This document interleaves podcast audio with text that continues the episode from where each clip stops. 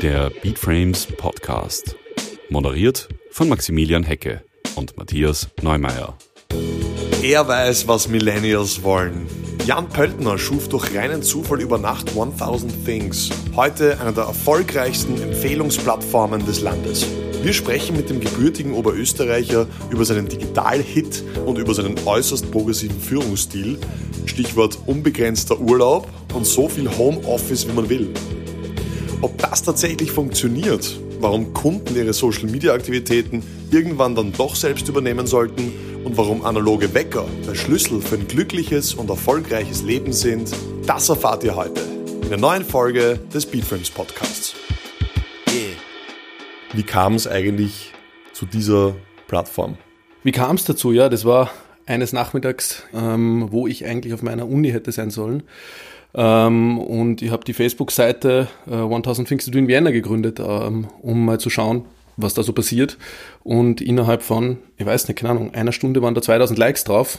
Ähm, damals natürlich nur viel leichter auf Facebook. Äh, wir kennen es alle, Algorithmus etc. Ähm, da Likes zu sammeln und dann waren innerhalb von drei, äh, drei Tagen über 60.000 und dann war irgendwie, ups, was ist da eigentlich passiert? Also das war null gestartet mit irgendeinem Hintergedanken in eine kommerzielle Startup oder sonstige Richtung und erst nach und nach haben wir dann Gedanken gemacht, hey, das könnte eventuell mehr sein. Ne? Ähm, aber zu Beginn habe ich das wirklich als Studentenprojekt gesehen. Das heißt, ich habe mich irgendwie gefreut, wenn ich irgendwo gratis ein Bier bekommen habe oder Gästeliste in einem Club für mich und meine Freunde. Ähm, so war das zu Beginn. Und erst nach der Uni haben sie dann unternehmerische Fragen diesbezüglich gestellt, sage ich mal. Wann war das konkret? Also wann war dieser besagte Nachmittag? Das war im Oktober, 23. Oktober 2013. Das Ganz genau. Der, der, der, Tag des Digital-Jackpots. Ja, so kann man sagen. du warst zum richtigen Zeitpunkt am richtigen Ort offenbar. Ist das in den Zeiten von massiv sinkenden organischen Reichweiten überhaupt noch machbar oder wiederholbar? Ich glaube auf jeden Fall. Wenn man eine Nische findet, die irgendein Thema, das Leute begeistert, bedient, sicher, ja. Und wir wissen ja alle, dass sie das in den letzten fünfeinhalb Jahren, seit es gegründet worden ist, total gewandelt haben. Das heißt, es zählen nicht mehr jetzt die, wie viele Likes hast du auf der Seite oder ähm, wie kommst du da jetzt groß raus anhand von denen gefällt mir irgendwie, sondern eben, ähm, welche Reichweite hast du auf deine Posts und da ist durchaus möglich, organisch schon sehr, sehr hohe Zahlen ähm, an den Tag zu legen. Das beweisen wir auch jeden Tag mit unserer Seite. Ähm, man sagt ja auf Facebook, circa zwei Prozent deiner Fans erreichst du nur organisch im Schnitt. Wir sind da oft beraten von 30 bis 40 Prozent noch und darüber hinaus. Ja. Das ist uns ja ganz, ganz wichtig. Wenn du organisch so um die Ecke denkst, dann ist es weiterhin möglich, hohe Reichweiten zu haben. Da bin ich überzeugt davon. Das betrifft einerseits das klassische, also das Ursprungsmodell, das ihr gefahren seid. Also ihr stellt Geheimtipps vor, spezielle Plätze etc das Unternehmen hat sich ja ziemlich gewandelt. Jetzt macht ja auch, ähm, jetzt auch Agenturleistungen im Portfolio. Vielleicht kannst du uns erklären, was macht 1000 Things alles? Mhm. Also wir sind in drei Bereiche gegliedert. Sozusagen, wir sind einerseits das Media House, das heißt, wir geben jeden Tag zehntausenden Menschen Empfehlungen, was sie so machen können in ganz Österreich. Das heißt, es passiert nicht nur in Wien. Mittlerweile sind wir einen Österreich-Ableger gegründet, dann eben vor zweieinhalb Jahren circa, der eben österreichweit empfiehlt, was man so machen kann. Das machen wir über all unsere Plattformen, das heißt die Website oder Social, wo wir auf Facebook, Instagram, WhatsApp etc., wie sie alle heißen, vertreten sind. Ähm, darüber hinaus ähm, sind wir Agentur ja auch mittlerweile, weil einfach der Zuruf der Kunden, mit denen wir über unsere Plattform gearbeitet haben und denen wir Reichweite gegeben haben, hoch war, hey, ihr macht dieses Social Media eigentlich nicht so schlecht, äh, könnt ihr das vielleicht für uns auch machen. Ja? Ähm, und dann haben sie gedacht, hm, ja, könnten wir eigentlich für euch auch machen und haben da begonnen, Agenturleistungen zu bringen, klassische. Das heißt, wir machen jetzt Social Media Betreuungen, beispielsweise für Niemals Schwedenbomben.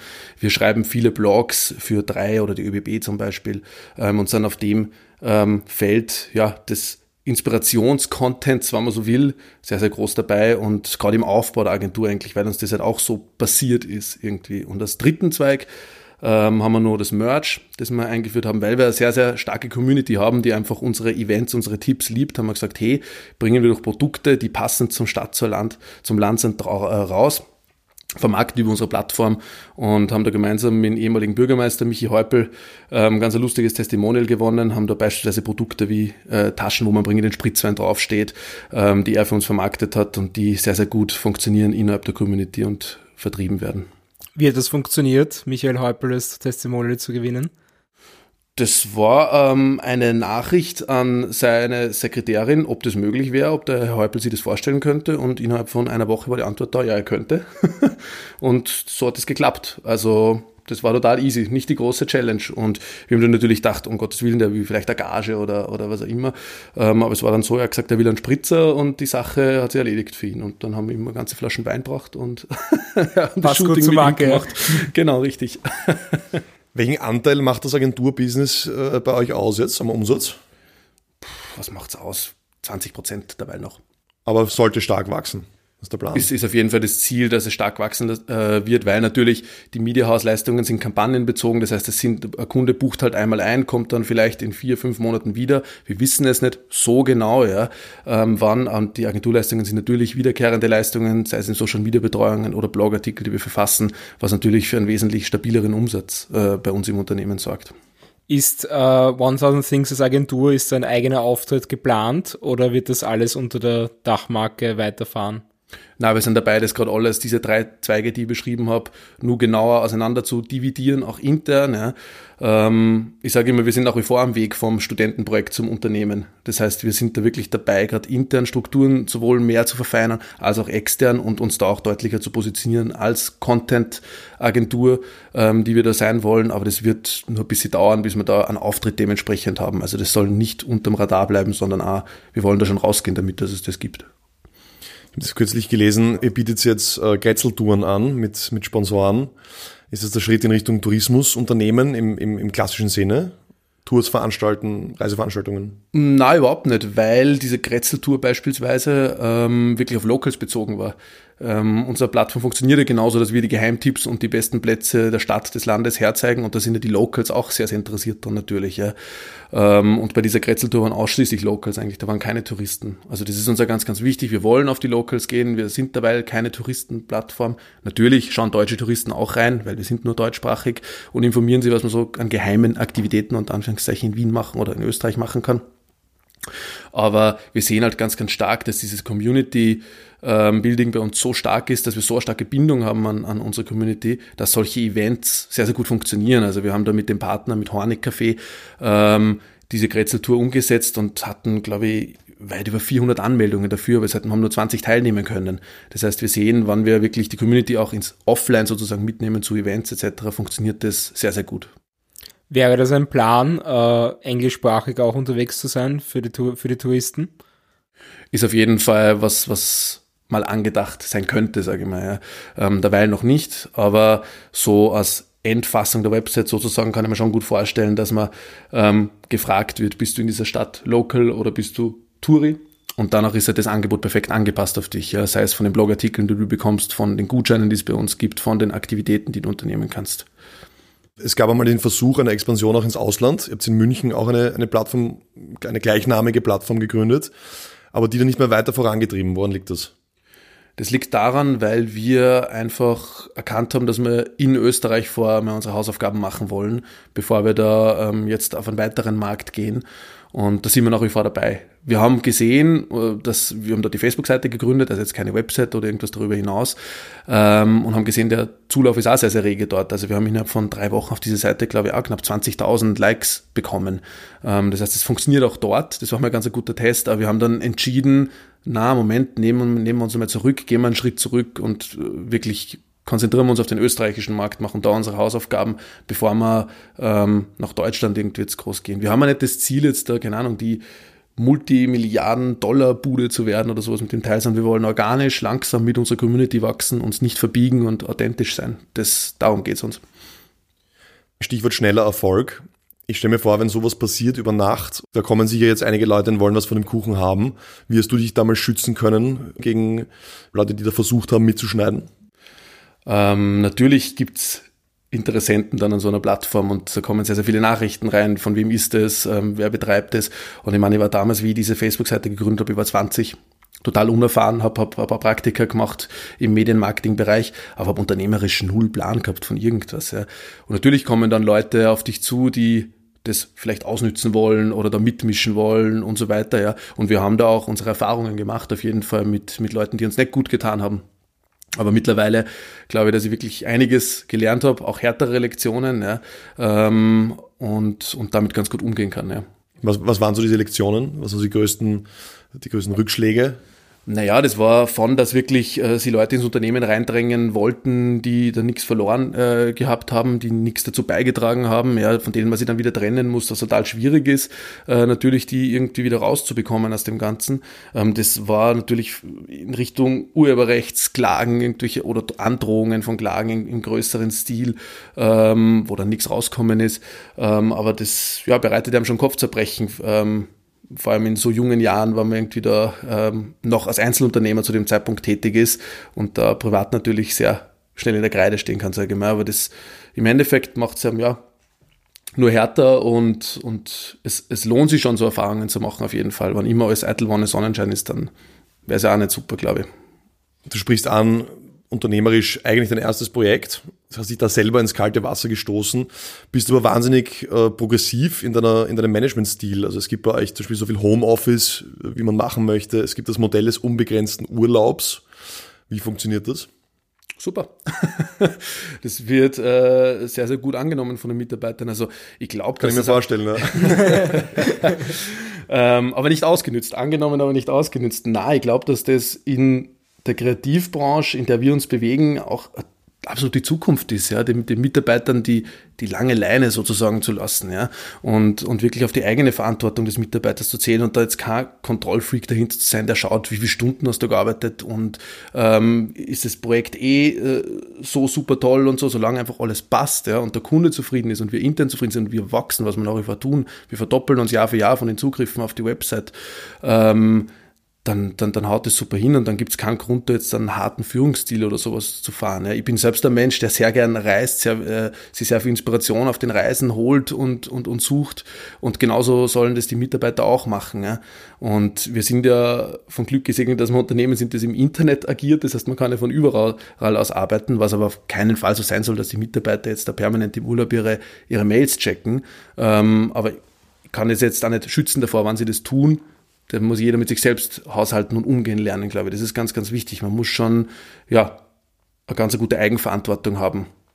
Ganz konkret, wie, wie gehst du dann mit Überstunden, äh, weiß nicht, Urlaubsanspruch rein rechtlich mit solchen Modellen um, weil sie an sich jetzt im österreichischen Arbeitsrecht nicht wirklich vorgesehen. Also wir haben ja nicht, hat sich ja nicht viel verändert in den letzten 20 Jahren.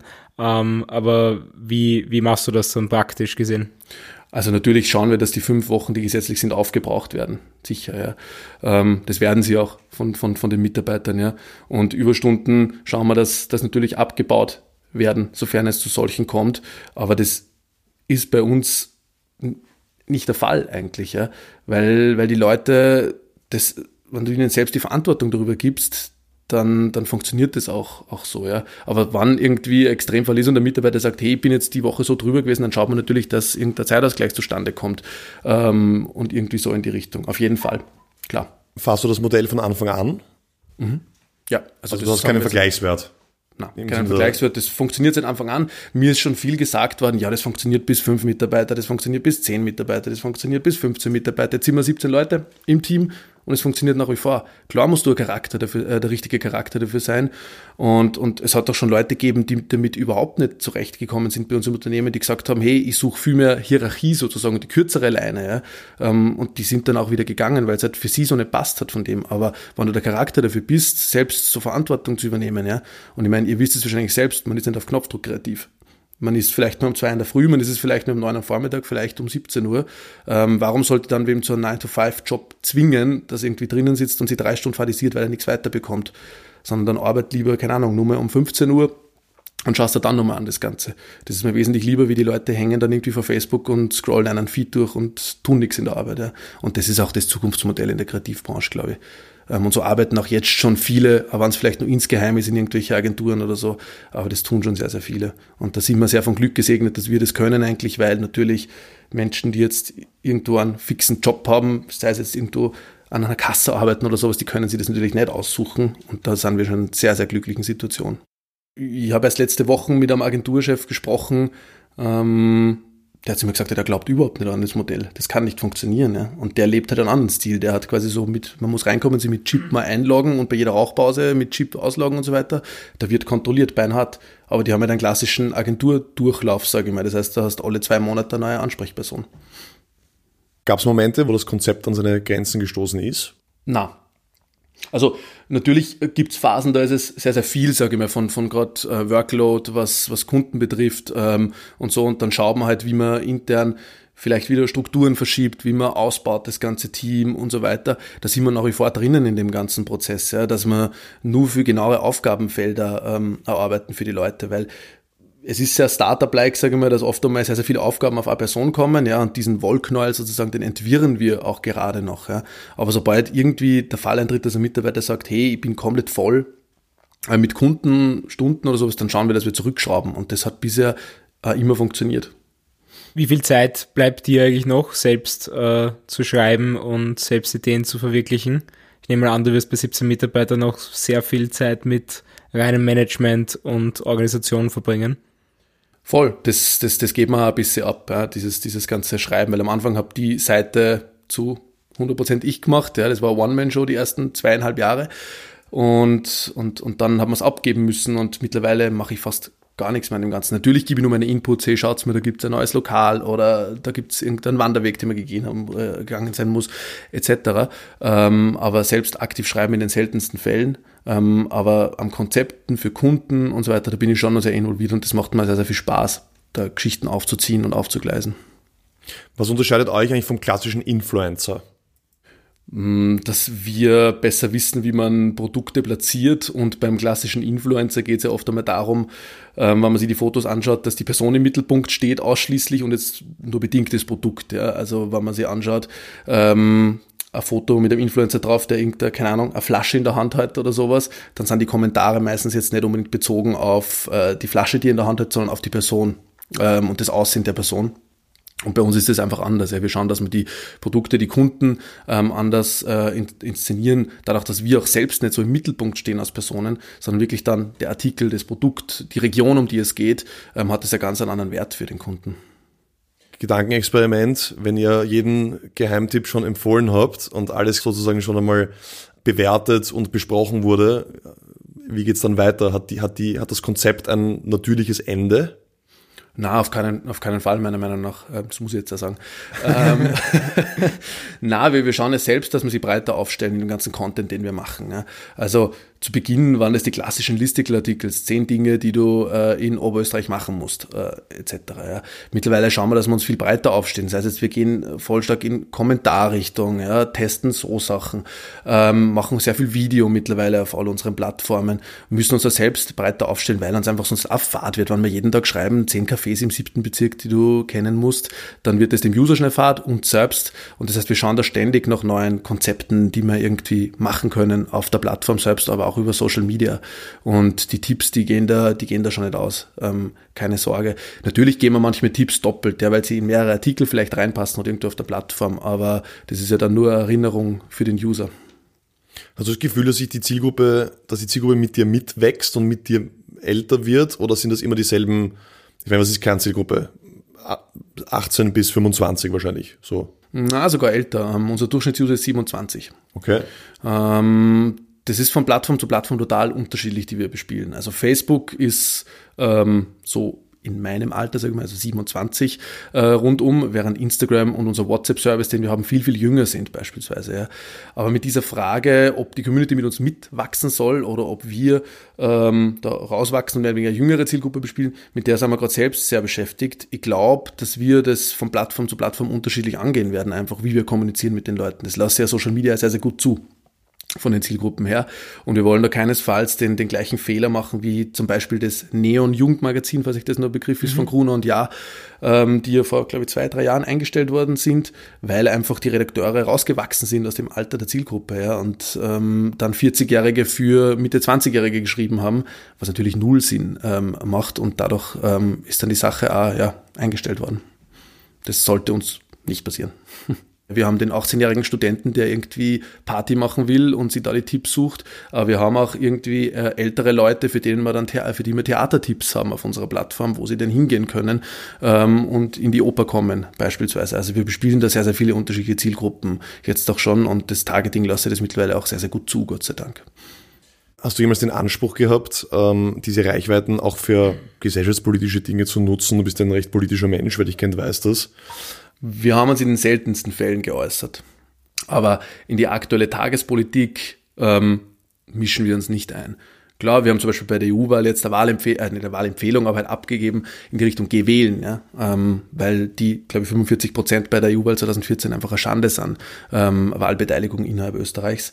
Ähm, das ist uns wichtig, ja, die Leute schon so zu mobilisieren und auch bei Debatten wie dem Klimawandel, Fridays for Future und so weiter, da gehen wir schon mit und zeigen das her, was passiert da, aber wir äußern uns jetzt nicht, ähm, das ist super toll oder, oder, oder super schlecht oder, oder was auch immer. Das lassen wir unseren, unserer Community über, darüber ihr Urteil zu bilden. Ne? Bist du manchmal in Versuchung, das zu tun? Also denkst du dir manchmal, es wäre ganz schön, jetzt mal ein Statement rauszuhauen? Natürlich, sicher, sicher weiß man, dass man da eine enorme Sprache hat, ja, ich meine, ähm, und, und enorme Reichweite, aber das, das darf man einfach nicht machen. Ja. Dafür meine privaten Kanäle. Ähm, ich habe da auch eine gewisse Reichweite über meinen Instagram-Kanal ähm, und das nütze ich für Statements ab in, in gewisse Richtungen. Ähm, und ja, wir beleuchten da gewisse Aspekte auf Wonders und Things, aber wir geben jetzt nicht ähm, eine Wahlempfehlung ab, ja, wen du wählen sollst oder was du tun sollst. Oder was du tun sollst schon, aber nicht politisch. Kommen wir vielleicht noch kurz zurück zum äh, Agenturmodell von 1000 Things. Mhm. Wollt ihr irgendwann einmal eine quasi eine komplette Kreativagentur in dem Bereich haben, Full Service, oder soll das mehr im, sag ich mal, redaktionellen Bereich äh, bleiben? Das soll im redaktionellen Bereich bleiben, also auf keinen Fall der Full-Service-Geschichte. Wir wollen einfach den authentischen Spirit, den wir ähm, Tag für Tag in unserem Mediahaus ähm, an zehntausende Menschen liefern, als Agentur leben ja, und ähm, authentischen Content ähm, für die Social äh, Websites etc. unserer Kunden erstellen. Sei es jetzt in äh, Text, äh, Video oder, oder Foto. Das ist das Ziel des Ganzen. Das machen wir jetzt auch schon im Moment sehr stark, aber das kann noch viel stärker ausgebaut werden, weil wir einfach wissen, was unsere Community will und diese Community mittlerweile aus sehr, sehr vielen Menschen besteht, die man sehr gut übertragen kann auf andere Zielgruppen und auf andere Kunden und so weiter. Wenn wir uns anschauen, klassisches Community Management zum Beispiel. Jetzt gibt es etliche Firmen, die bezahlen Agenturen, dass jeden Tag vier, fünf Mal irgendwas gepostet wird, das 85.000. Foto von X vom Produkt oder was auch immer, sieht kein Mensch, weil es natürlich auch nicht beworben wird. Äh, davon leben aber viele Agenturen. Wie entwickelt sich das? Ich glaube schon, dass man da noch ähm, auch als Agentur sehr, sehr viel Einfluss auf, auf Social Media nehmen kann und dass es auch wichtig ist, dass sie ähm, Firmen, Agenturen nehmen, zumindest in, in einer gewissen Phase für Social Media. Ja. Natürlich ist der Kunde immer selbst am nächsten am Produkt selbst, das er herstellt. Ja.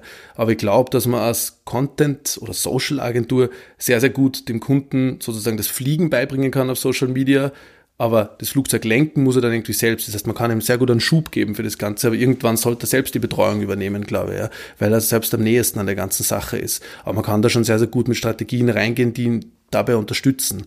Aber man wird jetzt nicht 15 Jahre lang den gleichen Kunden auf Social, oder sollte nicht, finde ich, den gleichen Kunden auf Social Media betreuen. Ja. Ähm, und es geht natürlich meiner Meinung nach viel stärker noch in Richtung 1-1-Kommunikation. Das heißt, ich weiß nicht, ob ihr es mitbekommen habt, aber die ganzen WhatsApp-Dienstleister werden ja eingestellt. Das heißt, man kann keine WhatsApp-Services mehr verschicken. Ja, das wird sich alles ändern in Richtung 1 zu 1 Kommunikation. Das heißt, dass der Kunde wirklich oder der User aktiv anfordert irgendeine Kommunikation vom, vom ähm, Kunden und dahingehend wird sich das alles viel, viel stärker entwickeln, glaube ich, in Richtung Pull, dass der User sich genau das rauszieht, was er haben will aus den diversen Dienstleistungen und nicht die irgendwie auf blind irgendeinen Social Post raushau, ähm, der sowieso niemanden erreicht, außer ich gehe mit Paid rein und dann muss ich so wieder targeten auf die richtige Zielgruppe, damit ich die erreiche. Ja, zeigt es ganz gut, dass es möglich ist, mit One Things noch herauszustechen äh, aus dem ganzen Trott, aber ich glaube schon, dass wir eine gewisse äh, Sattheit oder Überschwemmung schon an Content teilweise zu bestimmten Themen haben. Ja? Also ich denke jetzt an den äh, zehn Tipps für den Sommerbauch, äh, wird man wahrscheinlich jetzt mit einem neuen Blogartikel nicht unbedingt viel aufschlagen. Ja. Jetzt natürlich eine andere Situation, weil ihr könnt anders, ganz anders über Dinge reden, als es eine Marke kann. Ja. Kann man das eins zu eins umlegen? Also eure Arbeitsweise, euren Zugang, kannst du den eins zu eins einer Marke quasi beibringen und sagen, macht's das so und so? Na, weil jeder Kunde natürlich anders ist, aber man kann trotzdem fast für jedes Produkt, glaube ich, Community Building in irgendeiner Art und Weise betreiben auf Social, ja. Und, und ich glaube, dass es in Zukunft viel mehr darauf hinauslaufen wird, dass User einfach irgendeine Identifikation mit einer Person dieser Marke brauchen, dass die Leute irgendwas brauchen, an dem sie sich festhalten und orientieren können. Ja. Ähm, der, der, der zehnte äh, oder der, der hundertste zehn Tipps für den Sommerbauch weg äh, Artikel wird nicht funktionieren. Ja, wenn da irgendein Fitnesscoach das vielleicht zeigt oder irgend, irgendwas man sich festhalten kann, dann wird vielleicht da wieder funktionieren. Ja. Das ist unterschiedlich ähm, von Produkt zu Produkt natürlich, aber ich glaube trotzdem, dass es ein ähnlicher Zugang, wie wir das machen, sich auf sehr, sehr viele Marken umlegen lässt. Ihr habt ja recht schnell auch Investoren an Bord geholt. Warum glauben diese Investoren an diese Idee? Was sehen sie darin und wie kann ein, ich sage jetzt mal, Exit zum Beispiel aussehen von, von 1000 Things? Also Investoren nicht, sondern einen Investor haben wir. Das war mal ganz, ganz wichtig, dass wir die Firma dann nicht irgendwie an diverse Investoren verjuxen, sondern dass ich auch die Mehrheit, also ich halt 51 Prozent an dem Unternehmen behalte. Ähm, und dieser Investor sieht einfach sehr, sehr stark dieses Produkt in mehreren Städten, weil wir davon überzeugt sind, es kann in mehreren Städten und Ländern funktionieren, so eine authentische Community aufzubauen. Und das haben wir auch, obwohl es nur ein kurzer Ausflug war, in München schon gesehen mit der Facebook-Seite, wie gut es geklappt hat. Ja. Ähm, und der sieht das natürlich in mehreren Städten. Und dann kann es sein, dass vielleicht irgendwann einmal in ein paar Jährchen ein großes Medienhaus daherkommt und halt sagt, hey, das ist interessant für uns. Und die haben wirklich eine Community, ja? weil sehr, sehr viele Medienhäuser haben keine Community ähm, dahinter stehen. Ähm, und das ist interessant, um super regionales Marketing zu machen, ja? ähm, was ja auch immer relevanter wird. Und so könnte ein Exit ausschauen. Aber ähm, daran will ich überhaupt nicht denken und da, das war nie mehr mein Zugang äh, zu dem Ganzen, sondern wie vorher schon angesprochen, wir wollen organisch wachsen. Wir, wir sind jetzt gar nicht unterwegs in Richtung Unicorn, wie es im Startup-Business so schön heißt, sondern uns ist da wirklich ein langsames, organisches Wachstum, wo wir den authentischen Spirit, den wir haben, intern äh, mit den ganzen Modellen, die wir haben, als auch extern gegenüber der Community weiter wahren können. Das ist das Wichtigste. Also wir wägen auch jeden Kunden, der da kommt, wirklich ab, ob der zu uns passt, ob, ob, ob wir den irgendwie auf unserer Plattform vermarkten können oder nicht. Ähm, wir lehnen wahrscheinlich 30 bis 40 Prozent der Anfragen ab, weil sie nicht zu uns passen. Wir könnten kurzfristig wahrscheinlich sehr viel Geld scheffeln mit, mit, mit Kunden, aber mittelfristig wird man uns jeden Credit bei der Community zerhauen. Und genauso sehe ich es mit Investoren. Ähm, das, das brauche ich nicht. Gab es schon Angebote von Medienhäusern? Ähm, vielleicht. Was sind die größten Challenges in der Zukunft? Ja, ähm, weiter intern äh, die Strukturen vorantreiben natürlich ähm, von, von dem Unternehmen. Auf jeden Fall ähm, das jetzt auseinander zu dividieren nur ähm, in Media House, Agentur, Merch, diese drei Zweige, die ich genannt habe und das dem Kunden auch verständlicher machen, was wir da anbieten. Auf jeden Fall, da können wir noch gescheit aufholen und dann alles aufbereiten in Richtung einer Expansion. Das wird eine Mörder-Challenge auf jeden Fall, das zu machen, weil wir wollen das, wir, wir, wir glauben daran, ähm, aber zuerst müssen wir einfach nur ein paar Hausaufgaben da machen und danach sind wir da relativ gut dabei, das anzugehen. Und siehst du irgendwelche Gefahren am Weg dorthin? Was könnte schiefgehen?